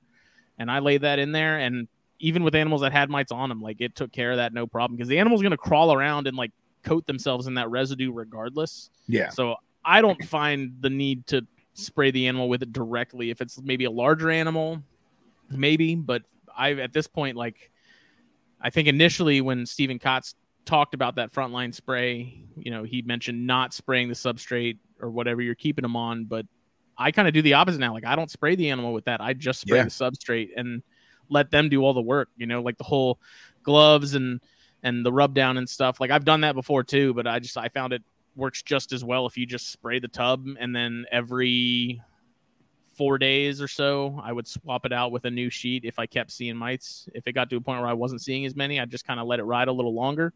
Um, but yeah, I mean that frontline spray works great, and it's it's nice to be able to just like spray the spray the paper, lay it down, and and forget about it, and obviously keep them separated from stuff. And Yeah. if you've ever there's a awesome paper that was put out on on mites that I need to hunt down and share around because it's uh it talks about the life cycle and like until you have a better understanding of the life cycle of mites and how those things work like you have people that treat once and then they kind of go back to how you know normal setups and stuff like that only for the mites to show up again you know a week or two later. And it's because of that life cycle. Like that's why you have to hammer for mites every four days every five days if not sooner than that because they have so there's they have these phases where they are actually parasitic but then they have these phases in between where they're not and so they kind of lay dormant and that's how like when people talk about mites you know they treated they were all gone and then two weeks later mites are all over the place again. And it's because you have to keep hammering like you have to stay on top of mites for an extended period of time. We're talking like a month straight at least to make sure you've killed off all the eggs and you've killed off all the all the you know females and stuff that are dropping them because they do Yeah. they're like exponential in how they reproduce. It's really wild. Um that paper i need to like i said i need to hunt down and send it to you. I'll probably put it in the thn facebook group too because it's really interesting uh, and it goes through what mites like what mites don't like. So they like darkness. That's why in like aquariums you see them in like the corners and stuff. Um, they can climb surprisingly well. Like they're extremely mobile little bastards. Um,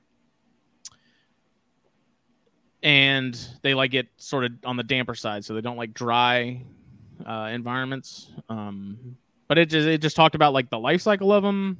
You know, all the sort of usual suspects for where they like to hang out, not only on the snake but in the cage. Uh, I, I forget who did it, but it was just it was very in depth, and it was I had a much better grasp of like mites and how to treat them after reading that. Oh yeah, Because you know it was always one of those things where you just read on forums like you know oh spray them down or get this Provent-a-Mite or whatever and spray this and then leave that in there for five days and then do it again and like that all makes is, is fine and dandy, but until you have a like I said a better grasp of how that organism actually works and reproduces, it's much easier when you understand all that. You know, it's Yeah. much easier to tackle. So and I will say this too: is Smithy was the one who told me about your surroundings. So I kept getting mites on my quarantine rack, and luckily it was the quarantine rack. But I'm like, man, why do they keep coming back? And I realized it's the carpeting. And I'm spraying the enclosures or the tubs. The carpet on the ground has eggs or mites in it. And yeah, the eggs waiting. you can't see unless the eggs Yeah. are in like a mass amount where they look like that white sort of dust. Which that that has to be a ton of eggs for you to be able to physically see that. That's I mean that's Yeah. unbelievable. Like Yep. Uh, so like what I've done is I've taken frontline and just sprayed the carpet, you know, just around where the you know the rack is or whatever. Um, someone just said in there about uh, you know after you treat with stuff like that to remove the water dish, uh, a hundred percent. But what I like to do is uh, I have an animal that has mites. I will immediately get a container and I'll pour in one or two inches of water, put that animal in there, let them get a giant drink of water if they want it and at the same time kind of like slosh them around a little bit to try and get some of the mites off right in that water then i'll dump that water down the drain and then i will use my mixture that i'm about to tell you guys about uh, to spray the animal in that container i'll leave the top off let the fumes come out then i'll put the lid on leave it in there for a little bit a few minutes five ten minutes not even and then remove the animal while it's still foamy and then put it back in the, in its enclosure after I've cleaned the entire enclosure out. So, uh, what I like to do for my mite kill spray is I will get one of the I don't know remember how many milliliters it is, but it's the spray bottle from Home Depot. It's like the generic spray bottle that you use for like you know home cleaning stuff, and I'll wash it out really really well, and then I'll take the empty bottle and I'll put six or seven sprays, depending on how like long the draw is of the spray of frontline into that large Home Depot bottle. Then I'll take like five or six pumps of antibacterial hand soap, and then I'll fill the thing to the brim with water, and I will shake it up and shake it up and shake it up and shake it up and dilute it as much as I can. And that's what I actually spray on the animal. But I will never ever do that unless it has already had a really, really good drink of water because I don't want it to be tempted to drink that poison. And at the Yeah. same time, I do remove the water dish afterward because A, it already got a big drink, and B, I don't want it to go in the water dish to try and wash itself off. And now the water dish is contaminated with poison. So that's my with the personal way my personal way of doing it. with the way I've done it, I've because I let that that paper towel and stuff dry out really well. I have Yeah. left water bowls in there, um, Okay. and I haven't had any issues so far. I it's probably wise to go ahead and remove the, the water dish, or at least have a smaller one, so that if they are all up in it, um, small in proportion to the snake. So obviously, with like a larger Brettles or something, we're talking about a, a smaller bowl that they're likely going to flip over and flood everything with, anyways. But Right, right. um, I don't. That's one of the reasons I, I kind of like spraying the the paper itself and letting it dry out completely is because I don't worry about that as much. But um, I have you know they mentioned predatory mites and stuff. I've heard of people using those. I know. I think you've had some No, interest so in those, or I I, know I Nipper have. has. But Yeah, Nipper uses them for his venomous because let's be real, Nipper has all planted arboreal venomous, and like that's like you're not going to spray poisons on your plants and your substrate and your your bioactive soil. Like you're just not going to. So he got the Taurrus mites, and it worked like a son of a gun for him. And he literally just sprinkles a little bit in every enclosure, and he never sees mites ever again. Knock on wood, I currently don't have any issues, but the minute I do, I'm buying them because he had Yeah. such great success. Yeah, I don't know if Provent-a-Mite is a thing anymore. For some reason, I'm thinking it is not around anymore, but Yeah, I don't think it is either. And, it, could be wrong. I f- have a feeling that it was It was just permethrin, wasn't it? I don't remember exactly what it was, but I feel like the idea of spraying an aerosol poison in your animal's enclosure is frowned upon these days, and I have a feeling that that kind of contributed to its demise. I mean, don't hold me to that. but- Maybe. I've heard of people using lice spray like Nix. I've never used it myself, so I don't know how accurate it's like So how well it Nix, works. all right. So Nix works like a son of a gun. I loved Nix. Nix was like because you could back in the day you couldn't buy Frontline. You had to go to the vet, right? right. And and when you did go to the vet, it was these little capsules that you just squirt on the back of your dog's neck. So there was no like there was no easy way to get large volumes of Frontline. So we always use Nix, and uh, it was a very very similar recipe to what I just described with the Frontline. What my personal opinion is that they changed the recipe, and now it's lethal.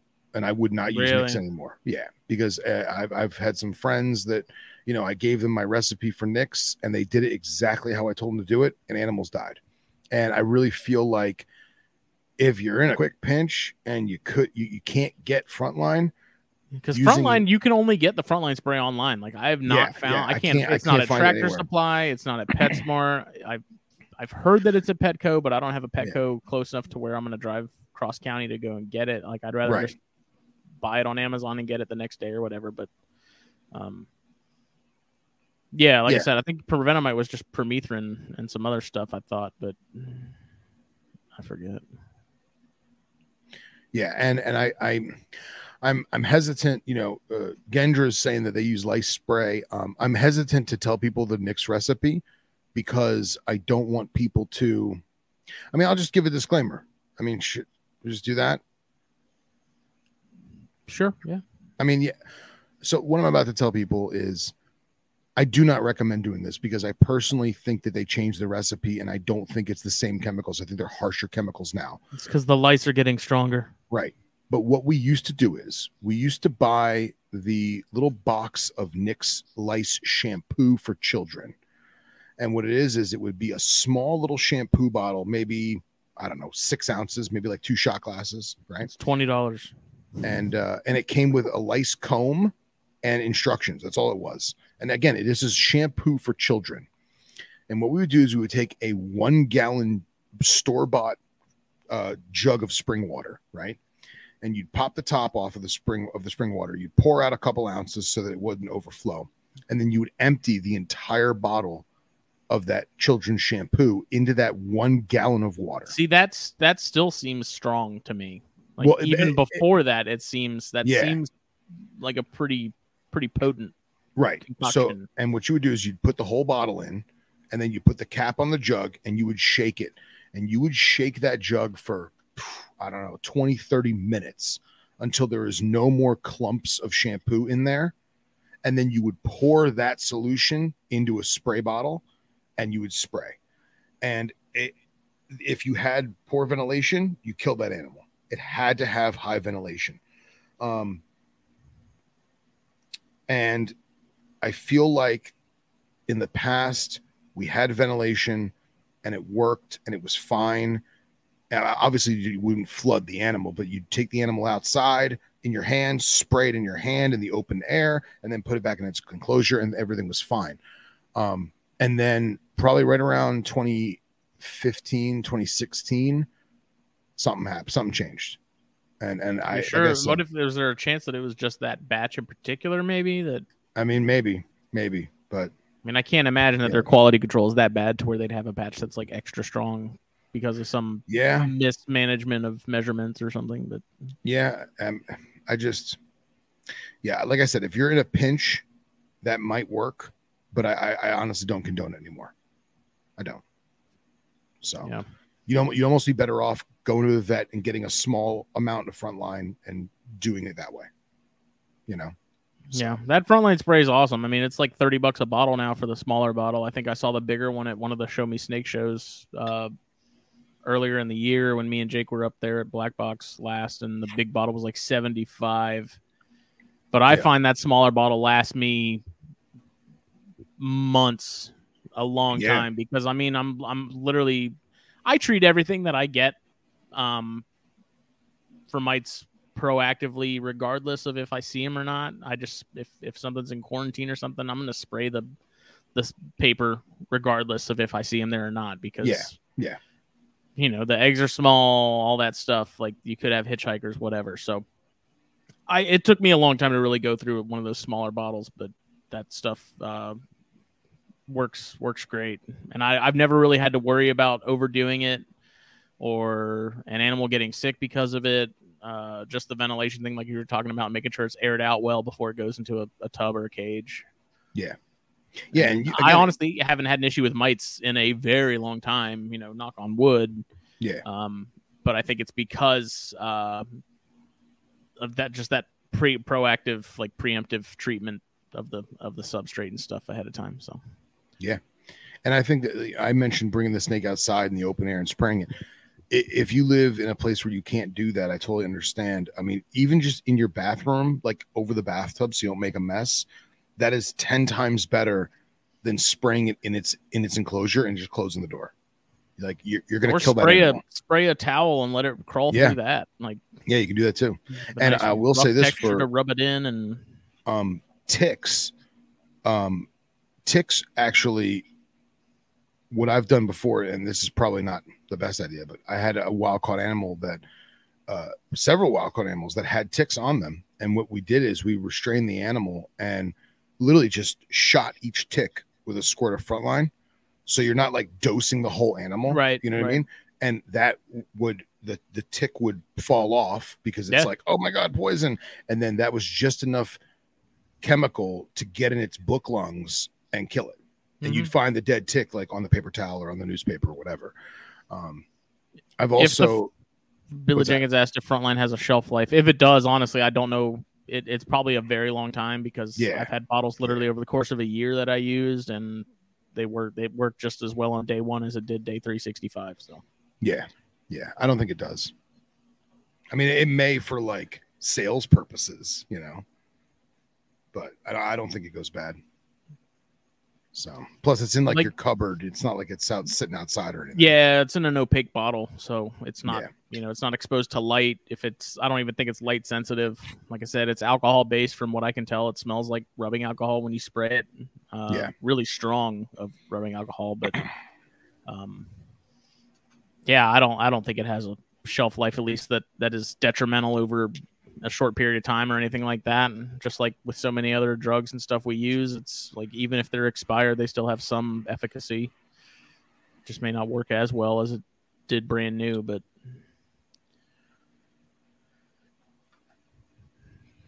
yeah, you get on Amazon though, Mike. I yeah, I, think. bu- I bought mine on Amazon. The front line. Oh, Jeff sent me a picture of some Rite Aid lice spray and Provent-a-Mite, and the ingredients are permethrin Okay. in the same amount. So maybe Provent-a-Mite's just pulled the wool over our eyes and has been charging us, you know, an arm and a leg for Yeah. lice spray. Yeah, it could very well be. Which, if you have, if your kid has lice and you got Provent-a-Mite, just give him like a perm. Yeah. Just give him a little squirt, like Aquanet.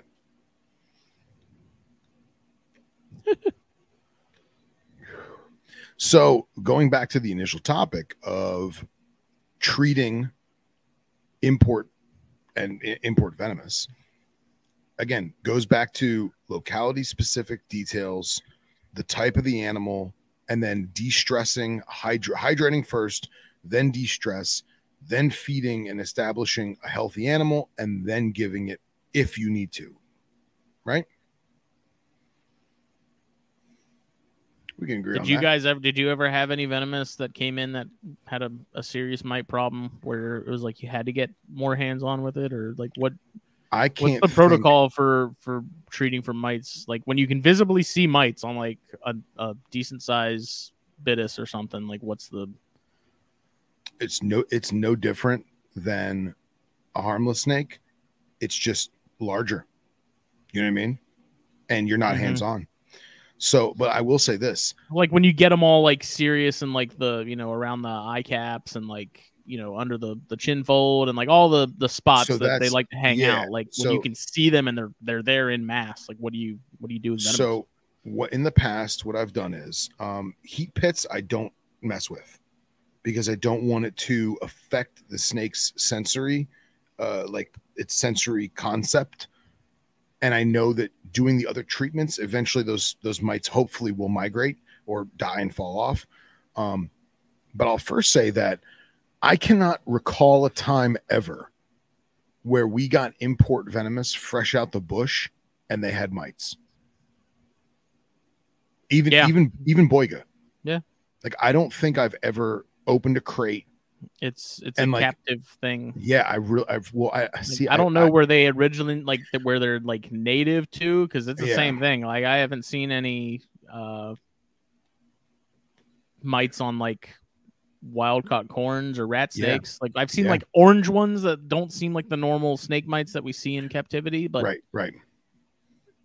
It- it's funny because Jake got a found that yellow rat not that long ago, really nice dark one, and he's he's was asking me about treating it for internal parasites and stuff. This thing's beat to hell, but it's a really good looking snake. Um, and I told him he's you know he's like, man, I'm worried about you know if it has internal stuff, if something spreads, and I'm like, dude, frankly, like honestly, I have more faith in a wild caught yellow rat being cleaner than a lot of the stuff that you see for sale Yeah. from other collections. I was like, in terms of like pathogens that are extremely contagious and like contaminants and stuff like Right. that. Right. I was like, I don't worry about crypto and stuff with wild caught animals. Like, I don't worry about snake mites with wild caught animals. Like, Yeah. I don't worry about internal worms with wild caught animals because unless you're doing like fe- like direct like fecal oral transmission or something like that, I was like, then maybe you have to worry about it. But uh, I just I told him I was like, honestly, dude, like I I don't worry about wild caught stuff, at least native wild caught stuff, as much as I do what you get from other people. But Yep, agreed. So Dylan says if you're going to spray your kids with Provent-a-Mite, do it in a well ventilated area or over the bathtub. and uh, Scott Iper has joined us in the group chat. Hello, Mr. Scott. And he says that they are in, mites are originally from Africa and it's in Ty's blog on snake mites on the Nature for. You website. I'll hunt that down and post that in the THN community group as Yeah. well. Yep, yep, yep. Um, so we, we were talking about before. Oh, we are talking about big, big venomous. So, for Got, like, example, mambas. What do you do with mambas? spray them. Something fast and Yeah, I mean, dude, Ferrari like. dude, Mambas in. I've just literally like went to an air hole with my mite mixture and just was like, like in like douse them. You know what I mean? And I've also done it where I had an angusticeps and a neodesha, which was a fucking mistake to begin with. That sounds like a nightmare. Um, and uh, what I did was I cracked the glass just enough for the head of the nozzle to go in, and I sprayed my diluted mixture, and it made like a fog. And then I went on the side of the cage, and I went, and I blew out as much as I could, and uh, it worked. It worked. I mean, I don't recommend people do that, but it worked. Um, what I was gonna was say is. like, what the fuck? Mamba was hotboxed, straight up hotboxed. um, but no, all, all joking aside, what I've done in the past with like large, like big rattlesnakes or uh, like eastern diamondbacks or uh, puff adders, what we'll do is we'll tube the snake, okay, and uh, if there's like stuff in the eye, in like the eye ocular like Yep. nooks and crannies, so I'll tube the snake, and again, this is not with heat pits. This is just normal animals. Tube the snake, two people, one person's holding the tube and the body of the animal, and then I have really, really long Q-tips. I have like Okay. like 14 inch Q-tips, Yeah, right? yeah. And what I will do is I will then soak the tip of that Q-tip, and you don't you can't get the ones that are cotton. You get to get like the The nylon spongy, ones. Spongy, yeah, the ones that are like the makeup yeah. brush kind of material. Right, exactly. Well, Yeah. not even the makeup brush. Like they make like a nylon one that doesn't fray. Because Okay. like you know like cotton q-tips they fall apart if Yeah, you look at them yeah. wall yeah don't use those so they uh, get all stringy and they like all- catch yeah, on things. exactly and- exactly so what we did is we got um i've done this a handful of times where you take this 12 or 14 inch long wooden wooden dowel q-tip right and See you later, Clint. good night clint i put the q-tip i soak it in frontline and then I take a set of long hemostats because I don't want to approach the front of the tube. If this is the if this is the front of the tube, I don't want to approach the front of the tube like this with the Q-tip because now if the snake goes and the person holding the tube loses their grip for whatever reason, my hand's getting bit. So what I'll do is I'll actually if this is the Q-tip, I'll take hemostats, I'll grab the Q-tip with hemostats, and now here's my tube. And now my hand is safe, right? Mm-hmm. And I go in and I just wipe front line right there, you know, like a football player. And uh, and that's worked pretty well. Yeah. So I don't know. Just it's something I was just thinking about, you know, treating stuff. It's like if this were, you know, a really pissed off Viridis or, you know, some other Mamba or something weird, you know, it's like this is probably a nightmare. yeah. And Scott says, uh, you know, he's they've seen wild mites on Notechis, which I think is interesting. And I have no doubt that it's it's a po- it's possible. Like that's not it at all. But I'm just saying, in my experience with the stuff we've had around here, be it uh, Nerodia or anything else like that, like I've never noticed any any snake mites. Yeah, on stuff. yeah. So. Yep. Yep. And Scott has officially called me a wuss for doing my mite treatment the way that I do it. Thanks, Scott. So, but yeah, I also think that I'm really interested in this whole Taurrus mite thing. I really think it could be groundbreaking for venomous keepers. I really do. You know, if not for everybody, because I'd now you're just- not I'd using be- chemicals. I'd be curious to watch them do their thing. Like find some mites and then get one of those predatory mites and watch it under like a microscope or something. Oh yeah, that'd be cool as hell. Cool as hell. See You know, Nipper's telling me it's like it's it comes in like a little thing of sawdust. And yeah, he's like, he's like, I don't know if the mites are the sawdust or the mites are in the sawdust, but he says I sprinkle a little sawdust in every cage and they all disappear. So Because yeah, and that's what I've wondered about that too. Is like, wouldn't you have to have a certain amount of predatory mites to keep for them to keep doing their job? well, Like, no, they have- die. well, no, I'm saying like if you have a certain population of snake mites and then you have predatory mites, how do you make sure you have enough predatory mites to handle the regular mites? So from what I gather is the predatory mites live long enough to have wiped out the cycle for like one or two cycles, Mhm. and then there's no more food and they die. but you just keep introducing them until they're gone. Yeah. gotcha. Well, and I don't even think so. Nipper was telling me that he used, he went up using the whole container over the course of like a couple days because they're alive and they have to eat, they have to do something. So I, I don't know how that works. What the hell does Nipper know? What the hell does Nipper know? Silly Englishman. That nerd. But yeah, there's there's there's more than one way to skin a cat, so to speak. And with venomous, I think as long as you're doing it safely for you and safely for the animal, I mean, There's more than one way to yeah, treat a cat, to spray a cat, to spay a cat. Spray a cat. If you want to spay it, I mean, go for it. But Yeah. Uh, So, I- was there- was there anything else to that subject that I'm missing or I'm forgetting? Um, I don't think so.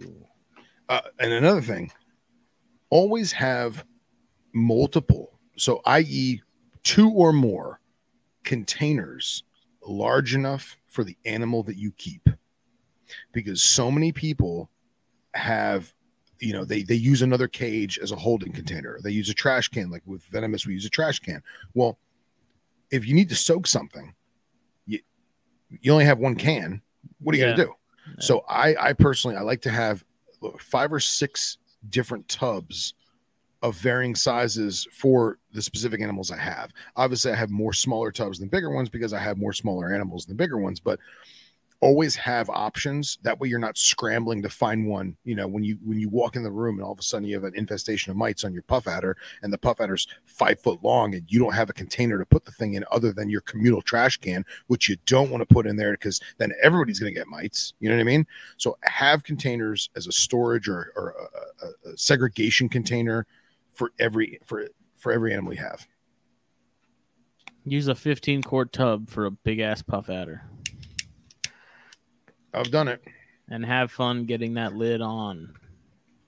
I actually uh when we used to do the classes at Underground, um, I used to show people how to put a properly and safely how to put a five foot monocle cobra in a large deli cup.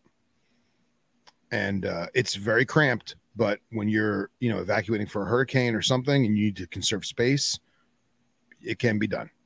You just gotta be careful and know exactly how to do it. So Claro. obviously they don't live in there, you know. It's only temporary. So Animal abuser. yeah, yeah, that's me. Billy asked if I've locked in Daytona yet. I have not.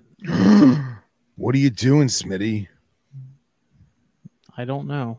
That would have been the first thing I did at the new job. I would have said, "Look, thank you so much for hiring me. The I need these dates off." the already- boss is out of town. He's been out of town for like three weeks. Oh, but, but again, you how long have you worked at the job? Four weeks.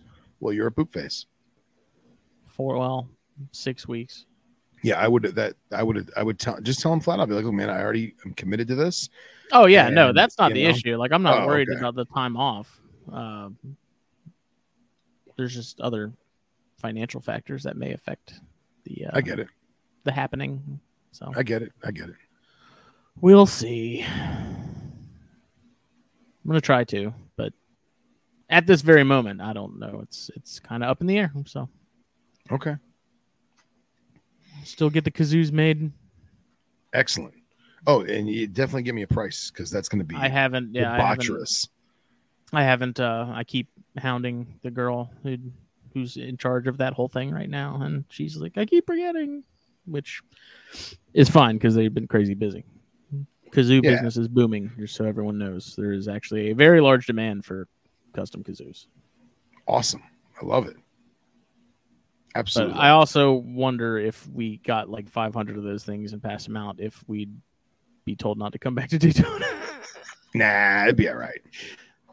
like, who's the asshole who passed out these? they it's all got our the- it's got our logo our on it. Logo like, on oh, it, I don't know, man. We'll say it was the NPR guys. It's like a practical joke. yeah, right. Start a feud. Oh, jeez. The great kazoo debacle of 2022. Yeah, right. Oh gosh. I like I got one made that's black and has like the acid green Yeah. cap. Like I made it colors match the THN stuff. And so I was like, dude, we need to get some of these made for Daytona. Yeah. That's the idea, man. That's the idea. It's not a soccer horn. It's much smaller. It's- it- much more obnoxious noise than a soccer horn, but Yeah. I actually don't mind it. Like I listen to it day in and day out now because they do the tours and it's like an open floor plan for the the museum Oh, and stuff. And it's, it's rough. It doesn't it doesn't bother me. Like I I usually have one in my pocket and like as the there's we have this kid that's working doing like tours and stuff right now. He's like 14 and so like while he's doing his tour, like I'll be messing with him from the other side of the wall. Like while he's talking, I'll like make some stupid noise with my kazoo or something, or I'll pop around the corner and stare at him and like be playing it while he's talking. Nice. nice. That's good. That's good. He's like, "This is a test, and you're passing." He's actually stupid good at it. Like, he's, Nice. He's really got a knack for it. Excellent. He'll be a museum curator like in the- no time. Just like to mess with him. He's That's the cool. he's the new guy. I'm no longer the new guy. He's he came on board like two weeks after I did. So Awesome. Awesome. I like it. It's good. like he came in. I was like, thank God, I'm no longer the new guy.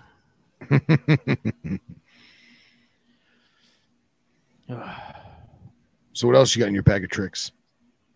I was gonna talk about like wholesaling stuff, but I might have to. Yeah, we'll save that for another night. We'll save that for another night because that's a whole nother Yeah, that's a whole. That's a theological bag of hole. bag of worms. Yeah, right. oh man. See if he has any skeletons in his attic. Yeah, right. There was another thing I was going to bring up, and now I can't remember it. We were talking about earlier. We were telling stories of squirting stuff with noxious chemicals, and now I can't remember. Damn. It'll come to me at two in the morning. I'll text you. Uh, yeah, I'm sure it will.